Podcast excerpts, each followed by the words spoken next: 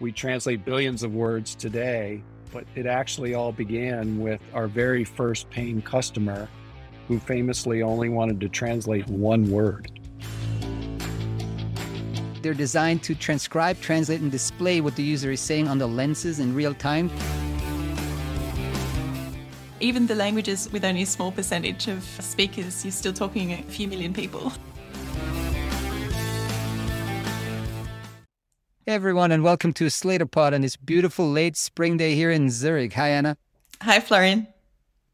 So today we're going to have one of the language industry's mo- most influential leaders on the show, Smith Yewell, co-founder and CEO of Welocalize, will be joining us shortly, uh, and we'll talk about how he and his team built the company from translating a single word uh, 25 years ago into what is now a global super agency. So stay tuned. We'll keep the new segment quick so you get to hear from Smith shortly. But first, Anna, we're going to talk a bit about Google Translate on stage, RWS remaining publicly listed, and a company called Easy Ezispeak getting some uh, some heat from uh, a judge in uh, your home country, Australia.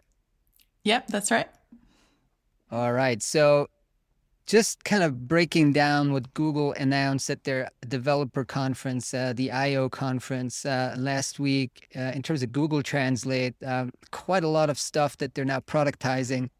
Among uh, it, they added about 24, no, not about, they added 24 languages to Google Translate. And the kicker is um, they're using that, what, what they call zero shot um, approach to uh, to actually uh, doing the, the translation zero shot, meaning no no data or very little data, I guess, uh, which is you know quite uh, impressive. I mean, if no data and you do the translation, uh, impressed. Uh, so some of these languages, I, I I got to admit, how many did you know, like in percentage, if you just read through the list? I would say hmm, 30, 40%. There's definitely a lot there that uh, I'm not familiar with.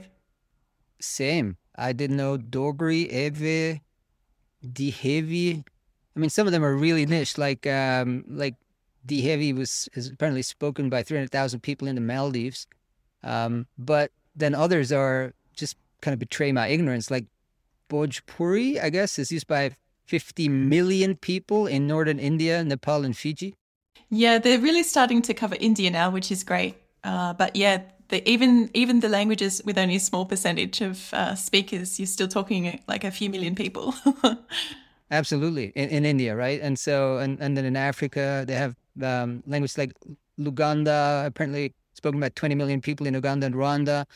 So, wow. Um, and one, one of the languages that that um, it's going to be super useful in, in Switzerland is Tigrinya, uh, which is spoken by about 8 million people in Eritrea and Ethiopia. We have uh, a lot of recent uh, immigration from Eritrea that, that are Tigrinya speakers. So I know there's been, uh, the Swiss authorities had had a really hard time recruiting interpreters for this language. So, you know, I'm not saying, of course, you know, use Google Translate as a uh, as the equivalent of, of a trained professional interpreter. But you know, generally, just for interaction, this could be quite useful uh, to people.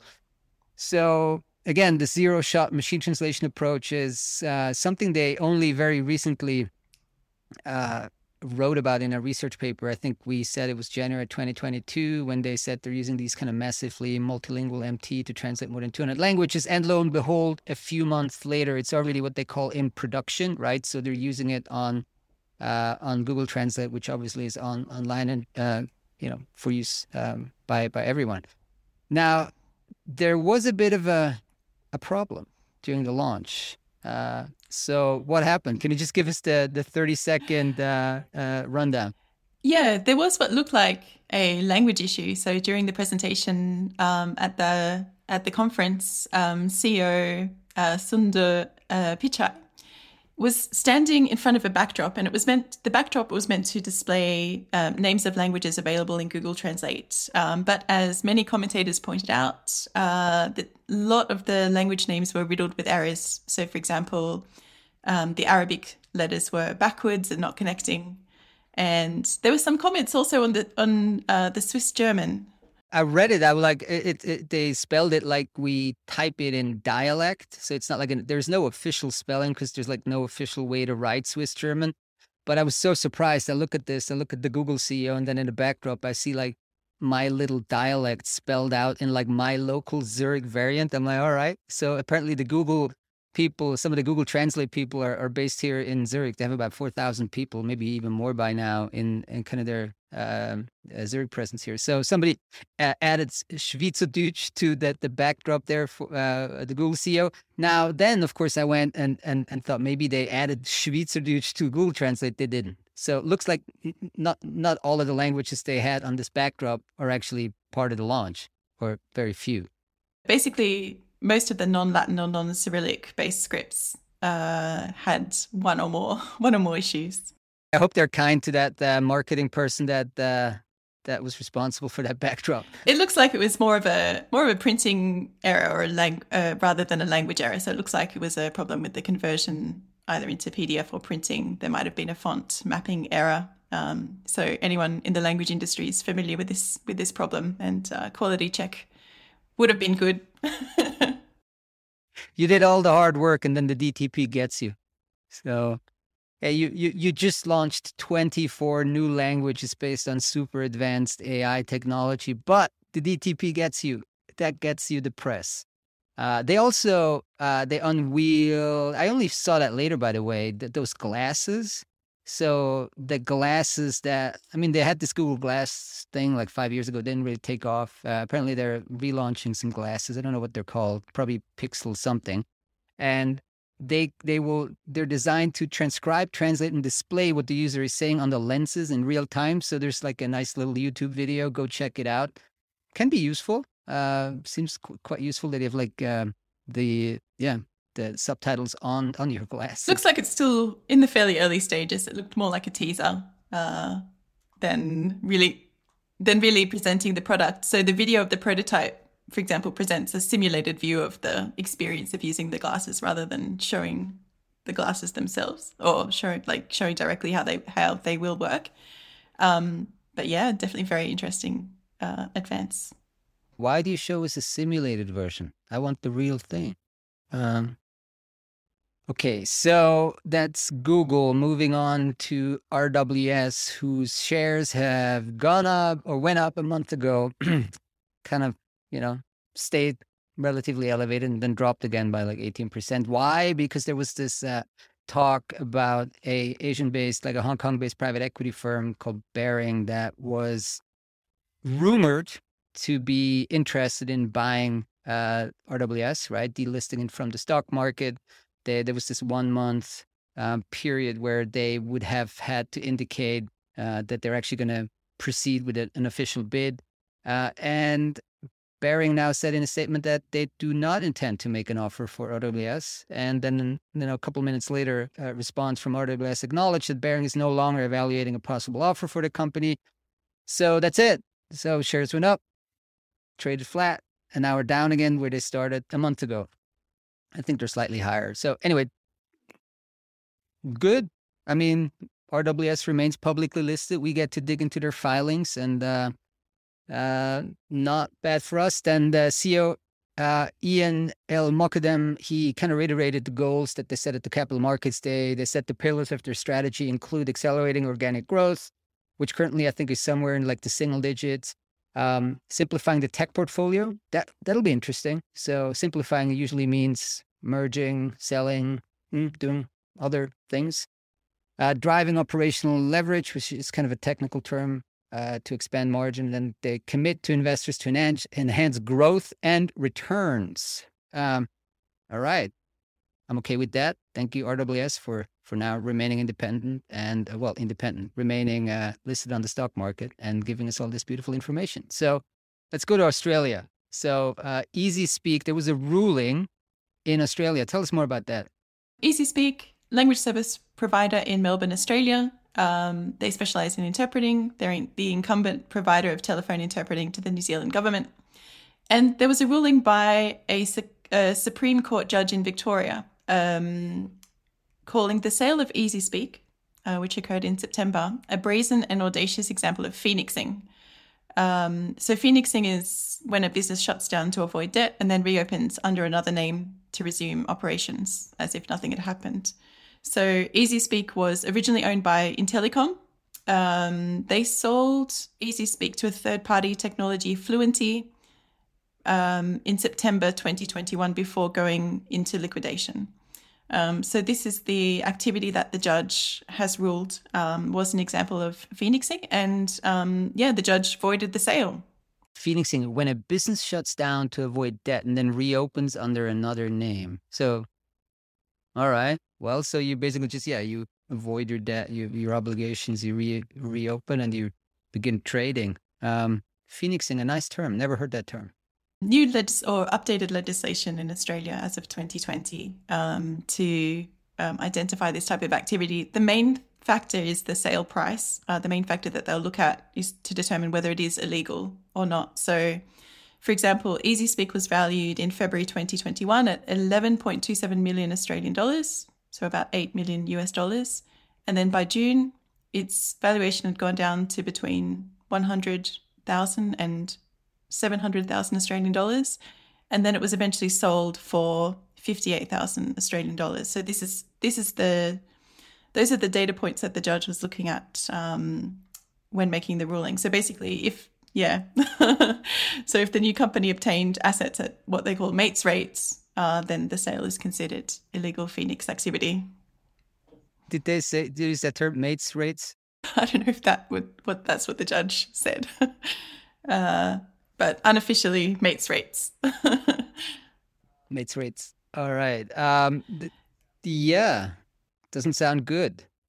Slator spoke to Ezispeak to get comment. Um, so they've, they've they responded and said that the court is yet to make a final enforceable order to give effect to the judgment. Um, they themselves described the Ezispeak business as commercially sustainable, and they cited the fact that they'd had an independent audit by BDO recently um, and they said that they're considering the court's decision and deciding whether to appeal and also deciding whether to uh, seek a stay or suspension so they can continue business as usual uh, in the meantime. Oh, well, all that legal stuff. Um, they could have avoided a lot of that. Anyway, uh, not a great story. Hope, hopefully, no kind of linguists were caught up in with like bad debts. So uh, yeah, we'll we'll follow. I mean, if it, it, reaches that level of court, then usually, uh, yeah, those those cases are covered by by the press. So we'll we'll let you know if there's an update. Now we'll head over to Smith and talk about Welocalize.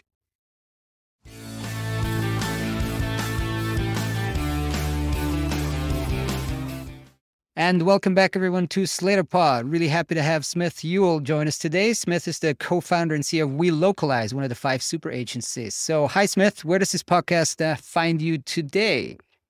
Hi, Florian, and hi, everybody. I am in New York City. This is my first day back to an office. Looks good uh, for the video. Uh, those who look, uh, watch it on YouTube, you see a bit of New York in the background there. So, uh, nice. We're back. It feels feels good. Before we get started on, on, on, Shop Talk, just tell us a bit more about your professional background and how you got into the language industry. Coming from the military, right? You were an artillery officer in the U.S. Army. I read for four years. So, uh, how did that how did that happen? Going from the army to language services. Well, it's it's it sounds like an odd start, so I'll try to explain it. There were there were two big things that got me in the industry. Uh, first was living in Germany and the second was meeting my wife. So the first, I was stationed in Germany in the military, and being in Germany when the Gulf War started, I thought, well, because the Cold War was still happening. This was before the Berlin Wall fell. And I thought, well, they'll leave us in Germany, and the troops that go to the Gulf War will come from the States. But in a very unusual move, my unit got pulled from Germany and got attached to the unit that led the main attack in the Gulf War. So I was uh, I was there for six months. Fortunately, it, it was successful. And the very first weekend I got back, the second reason I'm in this industry is I met my wife Julia. We met in an Irish pub in Frankfurt, Germany, and famously we had no common language. Then transition is to okay, well, I'll start a translation company or localization company, or how did that go? Yeah. Well, the first part, as I said, live in Germany. Uh, most Americans actually never travel outside the country. So I was very fortunate to be able to do that and got to live in Germany. And it was only when I was uh, on the outside looking back that it really brings home the point that the whole world doesn't speak English. Prior to that experience, and I think that maybe a lot of Americans assume that well, doesn't doesn't doesn't most of the world speak English, but as we know, that's that's not the case. And so the idea sort of started to germinate from that. And then when I met Julia, it really took off because we were experiencing firsthand. Uh, we couldn't talk. Uh, so the need to communicate and the growth uh, of the internet, after all, it's called the World Wide Web. So we figured people are going to need to be able to communicate in all sorts of different foreign languages on the World Wide Web, and off we went. Off you went. So then you moved back to, uh, I, I, guess, to the U.S. and uh, you started the company from there. Not not in Germany, or was there an original uh, seed sown in, in in Germany? We moved back to the U.S., which was another interesting milestone because Julia did not want to leave Europe. She's very much a European, and fortunately, she did. We got married just one year later after uh, we met and then we started to work on this idea of helping companies go global. And this is another fun story. We translate billions of words today, uh, but it actually all began with our very first paying customer who famously only wanted to translate one word. Tell me more about that. That's a nice anecdote. You can't make this up. It it really it believe it or not, that's exactly the way it happened. The, the first paying customer, they wanted to translate. They called and they said, uh, "Well, we want to trans. We're selling our product globally, and uh, the name of the product, uh, we want to translate it." And so we were kind of confused, but we said, "Okay." And the name of the product was Pathfinder. So it felt like the the the skies had parted and and here it was, we're trying to find our way. Very beginnings of the company, and the first customer wants to translate the word Pathfinder. And we did. And our path from then on went into uh, this direction of localization, and now that's morphed again. So it all began with one word. Pathfinder is an interesting one. I could go on a linguistic thing, but if you word for word translate into German, it would mean like something like Boy Scout or Girl Scout. Um, just t- the two words. Uh, uh, anyway, it was a it was an oil refinery drilling product. So you drop it into wells, and it helps the exploration uh, for oil. That's that's what the product was. Okay, that's uh, I hope you charged more than uh, 15 cents for the translation. well, that was the challenge. What uh, what were we going to charge them? Because call it 20 cents a word. Uh, I don't know, a dollar a language. Let's fast forward. Let's fast forward. A lot of the listeners probably know Welocalize, probably most of them, of course, but still, like where you at from Pathfinder to now? You mentioned like billions of words. So, like, where where are you now? You actually have a, a kind of a global marketing arm now as well that would probably be happy to do the Pathfinder project for a, a, a good consulting fee. But uh, take us forward 25 years. Like, what are the key services now? Kind of geographic footprint, leadership team, just for, for people to understand this, the scale and the size of Welocalize today. Well, we've been just super fortunate to keep on growing from the very beginning. Just two of us to well over 2,000 employees today, all over all over the world in Asia, Europe, America. We last year did about 300 million in revenue. We're on our third private equity investor, which is also pretty uh, rare, uh, but that's really worked out well for us. Our leadership teams all over the world. Uh, we were distributed even before the pandemic, uh, so we're used to that, and uh, we're incredibly proud of the team and and where we are today. It's come so far from that that first word. Now let's do the path here. So you've seen a lot of waves of technology of kind of major clients of you know like from i don't know the the w- translating localizing windows to now everything on saas to all these uh, you know regulated becoming much more important. Like what have been some of the kind of key milestones and challenges for you over the past uh, quarter century uh, top three four five that that you felt were kind of transformative for you in the business? Well there's definitely a wave that coincided with the dot-com wave. I remember uh, e-translate back in the day, and eTranslate uh, raised a bunch of money, and the whole idea was that you could do it all uh, automatically on the internet, get anything translated, and it was all just going to happen magically. Uh, that didn't quite work out. TMS's translation management systems also took off. You had Uniscape, you had GlobalSight, you had Idiom, and they were all getting off the ground. Uh, those didn't work out that well either. Uh, so that wave was very experimental.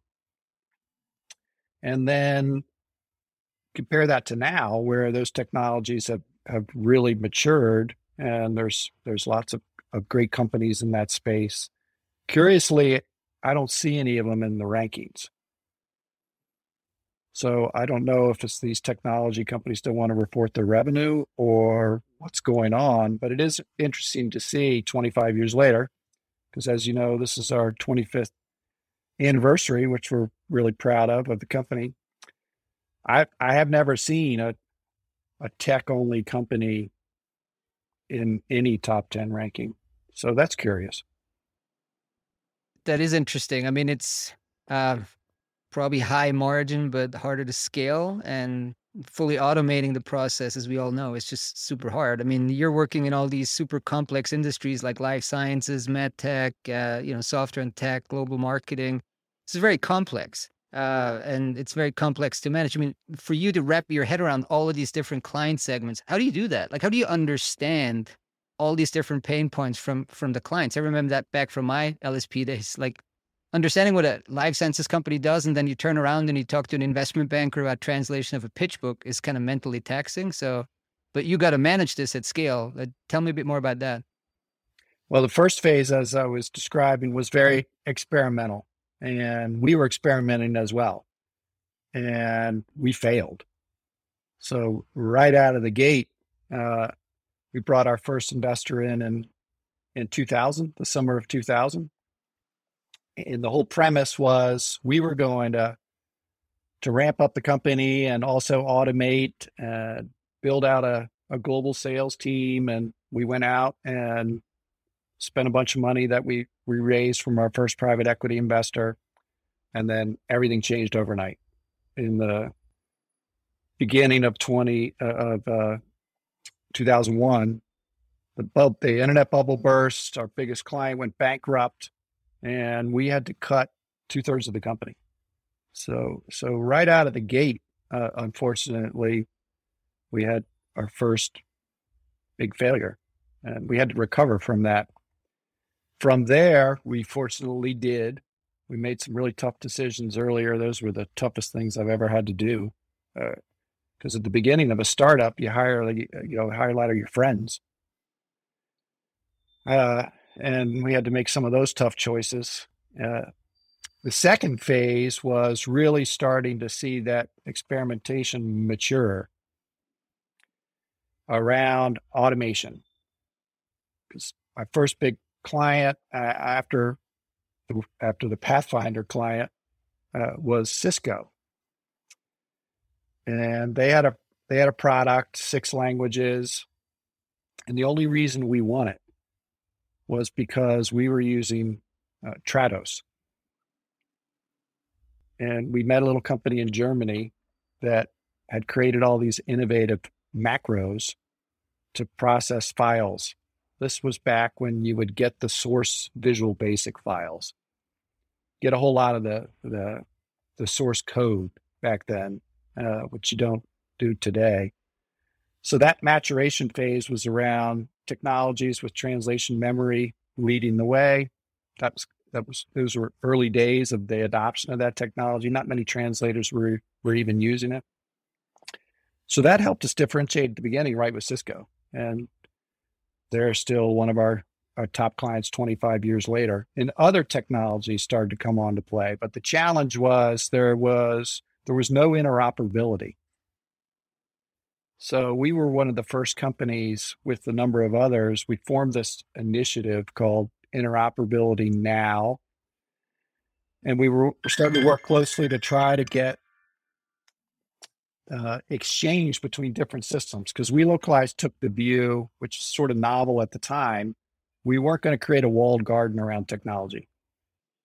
We wanted to open it up we wanted to be able to offer it a customer to use any technology they wanted, and we would build around multiple products. So that that's what that second phase was really all about: seeing the technologies actually mature in their capability, and then learning how to collaborate, create connectors, use standards to create connectors, and we led a number of those initiatives.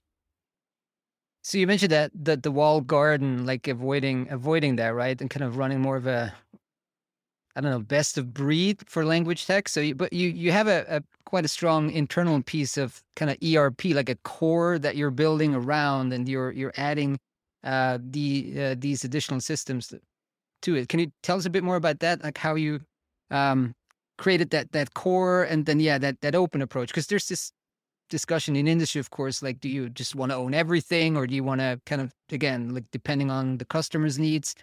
Uh, deploy? Um, yeah, that, that that would be an interesting discussion.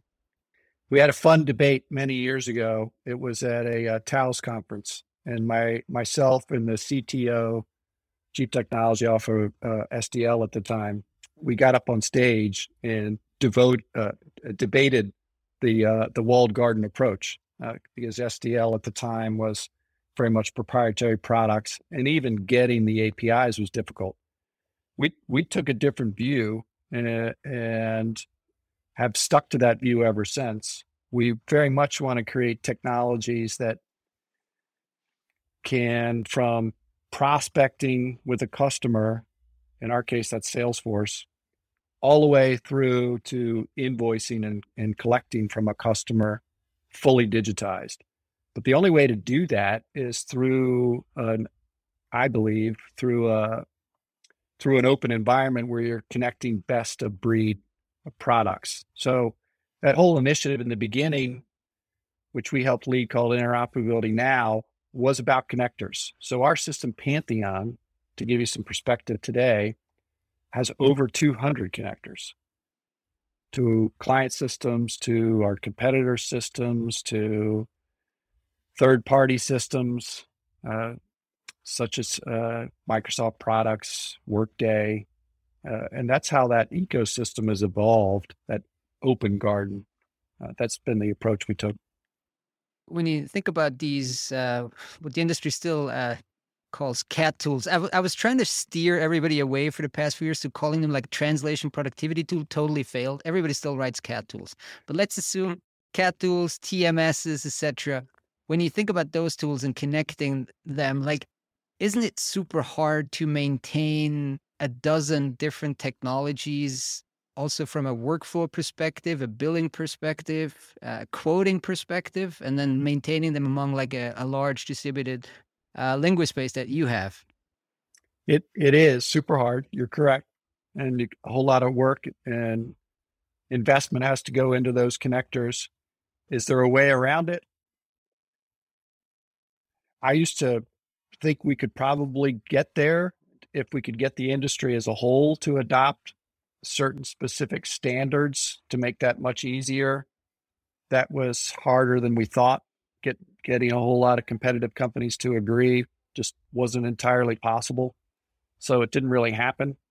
What does that leave us today? Uh, there's no way around from a translator all the way through, but it's not just translators, anyone working on a task, because actually only about half of the Welocalize tasks we do today are, are translation. That's interesting how that's evolved also. But everyone wants their own work surface. everyone's comfortable with where they're most productive. So we've got to try to enable that experience so it's easy for them to do the work. That's the approach we've taken.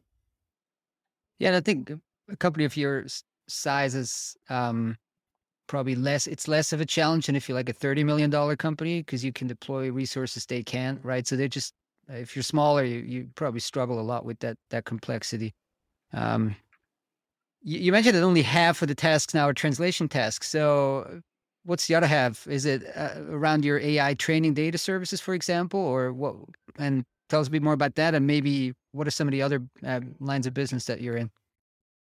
The interesting thing is we started in localization. That's about a little bit more than a third of our business. So that means 10 years ago, we weren't even in two thirds of our revenue. That's how things have evolved.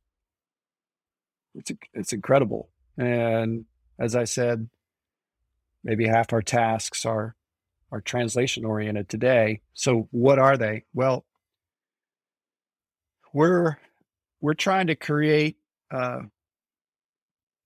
the ability for a customer on their global journey to, to have a guide, uh, a trusted partner, almost a travel agent, for lack of a better word. You're going to a new country, you don't speak the language, you don't know where to go. So for us, that begins with legal, protecting mm-hmm. your product. From there, marketing your product. So we we bought two digital marketing agencies over the years. Of course, we've got core localization across all the different content types to to support our customers' customers. And then we ran it out with the data. And I think that's the most exciting thing for our industry today. So if you believe that communication and effective communication is the heart, it's at the heart of all human interaction, whether it's personal, whether it's in business. If that's not understood, relationships break up, uh, business relationships as well. So where does our industry sit? If that's core, at the core to that is the data because it's all digitized now. In the beginning, we even we even took faxes. You know, it was all it was all analog. Uh, now it's all digital, which means all of that natural language processing data, words in a data form, our industry sitting on the treasure trove of of that data and how we can use that to make communication better around the world uh, is the ability to change the world. So it's a really exciting place for our industry to be right now. You mentioned NLP. We're seeing a lot of NLP, I guess, for lack of a better term, news uh, over the past couple of months, and we're trying to parse them uh, here with our team at Slator all these large language models that are open source by companies like you know Facebook, Meta, and and, and Google, etc. And then there's this kind of ecosystem of startups that are building all kinds of additional solutions on top of these powerful models. How do you see this fitting into the kind of more traditional language industry? Do you think we understand where this is going? Do you think there's another wave coming that we need to catch or miss? And just generally, where do you see uh, this kind of powerful language AI going, and and it, how it's affecting you know the language industry, but also, of course, we localize. We're in the wave already, I would argue, and and we're trying to stay. We're trying to ride that wave. It, it, things are changing. They're changing so quickly, and, and of course, the wave could crash, and you could be caught up in it. And we've had those kinds of experiences because we try to stay on the edge of the uh, edge of the wave. So NLP is is a big part of that. Uh, you were talking about if, if, we could change an engine industry acronym, let's change CAT tool. I'll throw out another idea. Let's let's change LSP, language service provider, and let's call it NLP, natural language provider, because that's that's that's what we've become. Uh, so in that context, the ability to use use linguistic data. Let's take, for example, the convergence between product localization and product marketing. When I first got in the industry, we were talking to uh, all our customers were product people. We never got we never got a meeting with marketing. And because those were separate areas in, in the companies. They weren't really even communicating. But now those have converged.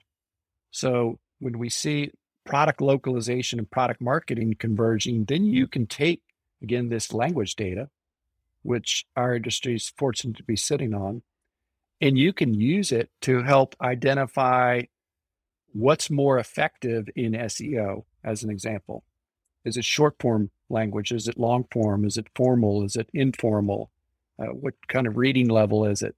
And you can actually use your performance data, your Google Analytics or whatever products you might be using, and you can link it to experiments through algorithms with, the linguistic data itself. So, strategically, what we always wished for in the very beginning, 25 years ago, can we be a, a, a deep partner for a customer, not just a project provider? My first big deal with Cisco was a project, but become a, a, a true partner. Well, now we're there.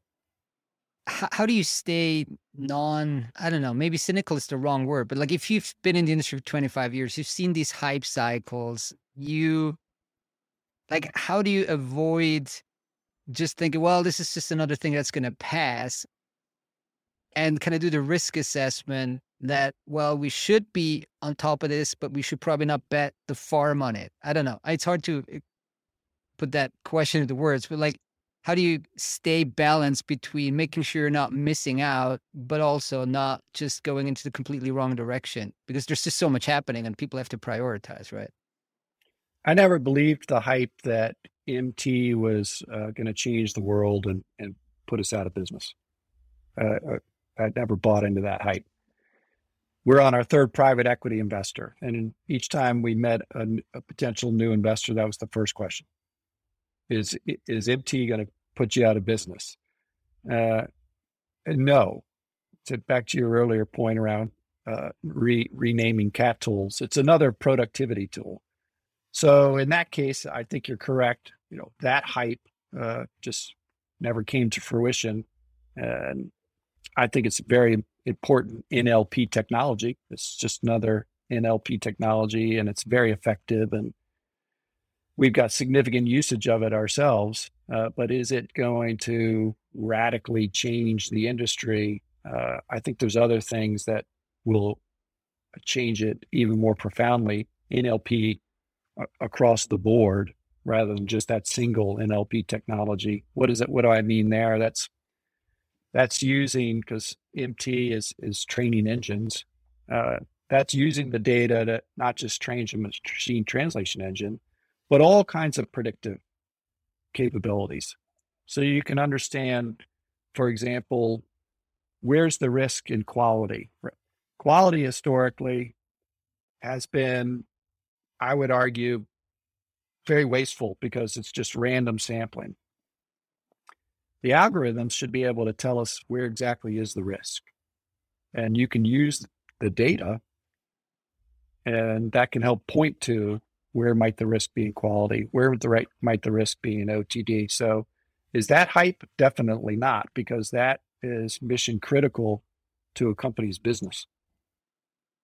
You mentioned private equity, and you, you also said that you're on your third private equity investor. Why do you think the role of private equity is so strong in the language industry. I mean, I'm obviously not an expert on many other industries, but in this one, it's like one third or maybe half of like the top 100 providers are owned by private equity. Why is that? What do they like about this industry, and why are they so active?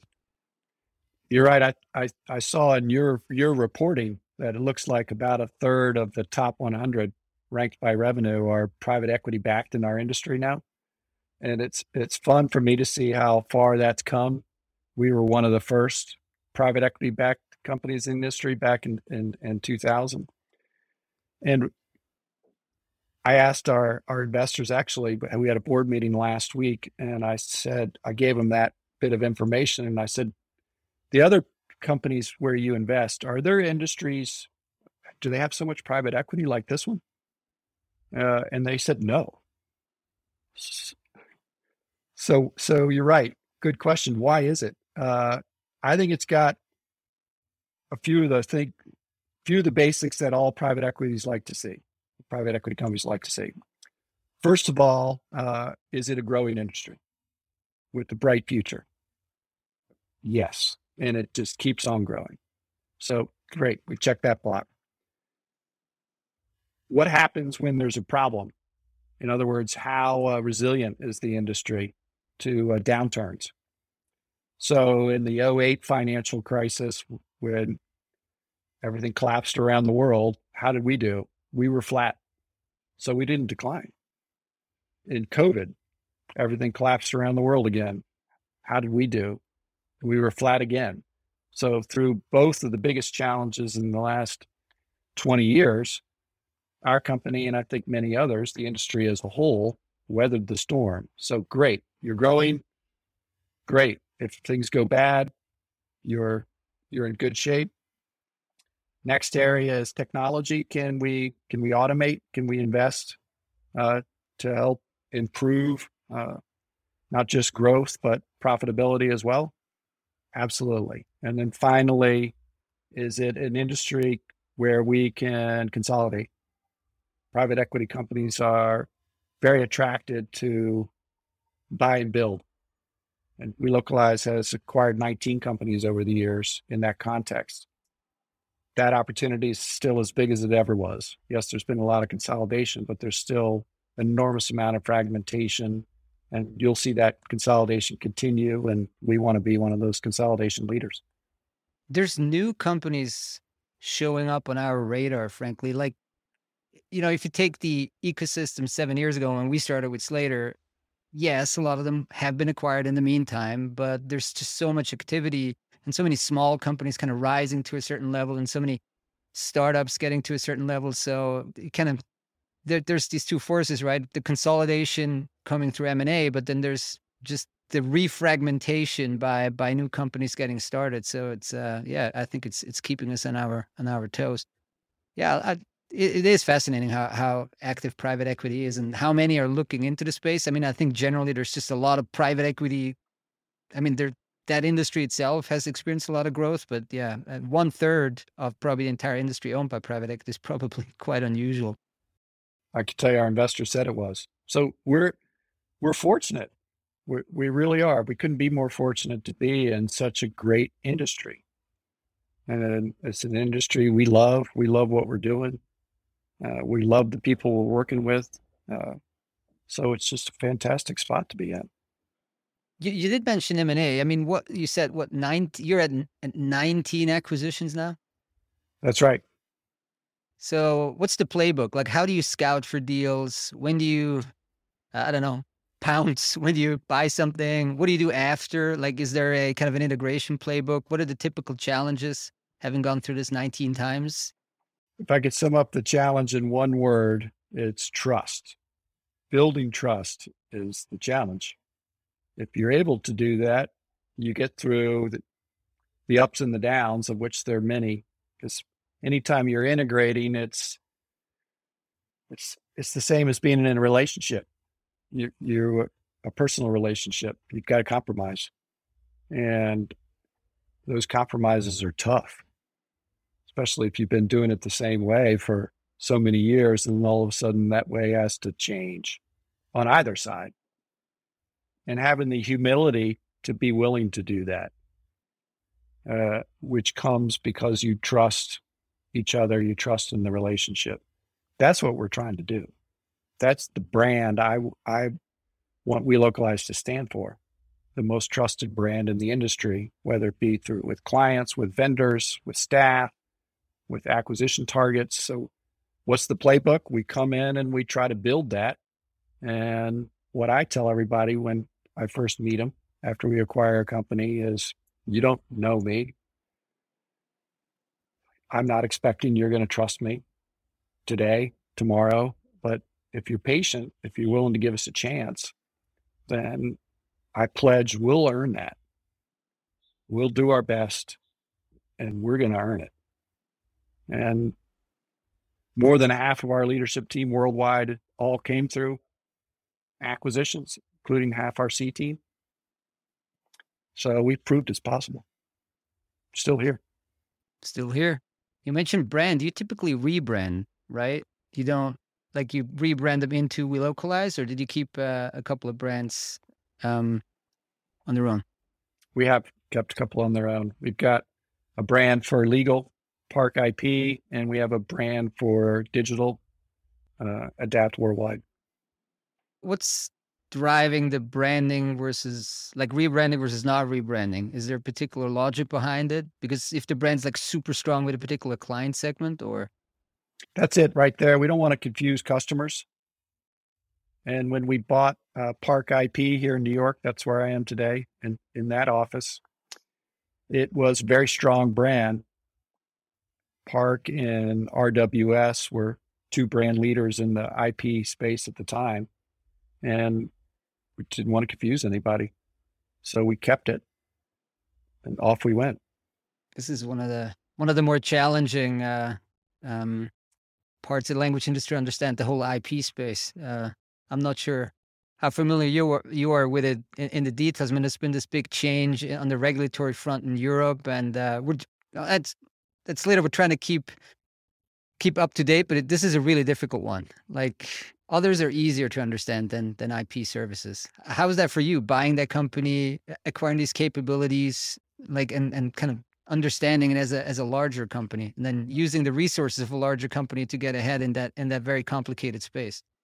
I didn't understand it at all. I could I could remember because um, RWS was public. You could go learn whatever you wanted, and I'd heard about RWS. I'd heard about patent translation, and it was just interesting to see this this hundred million company doing really well as a public company, and started to get curious about that business because they were really the only game in town in that space at the time. So did some research. Our customers were were asking about it, and that's kind of guided us from the very beginning. We started as a traditional localization company and have evolved into much more than that because customers asked us about it. So we we investigated it, looked into it, found a great company, Park. We were fortunately able to acquire them. I think RWS took notice on that one because they turned around uh, not long after and said, "Okay, we're going to get into localization." So we jumped into Park. They jumped into Moravia. so that was that was an interesting tit for tat, and kept on evolving since then. Absolutely. Um, so now we're a little bit in more, I guess, uncertain times than maybe even just five, six months ago with you know war in Europe and the rising interest rates and and just generally a bit more uncertainty macro wise. Um, but like, what are some of the initiatives and projects you have now for 2022, maybe next year? What are you working on, and how does this maybe additional uncertainty kind of influence decision making or not? It definitely influences. Uh, what's going on with the war in Ukraine and inflation around the world uh, are changing everything. This is a business cycle inflation, which I've never had to to encounter or work with. Uh, the last big inflation cycle uh, was in the 70s, so before we ever got into business. So this is new territory. How do we navigate through it? Uh, especially with uh, the great resignation going on, uh, incredible pressure on wages. We've got to continue to create these relationships with with people. Uh, so how do we do that? We we have two people goals, and that applies to all people, staff, vendors, clients. Those two goals are first, prove we care, demonstrably care, can prove it, uh, and the second is answer the question, where can I go from here? Get a lot of talented people, they could work anywhere. And what reason can we give them to want to work here? Is because in terms of where they can go, uh, it's the best place to be. We've got three OKRs in the company, objectives and key results. They are be the greatest growth opportunity again for everybody involved investor staff customers how customers grow be the easiest to to work with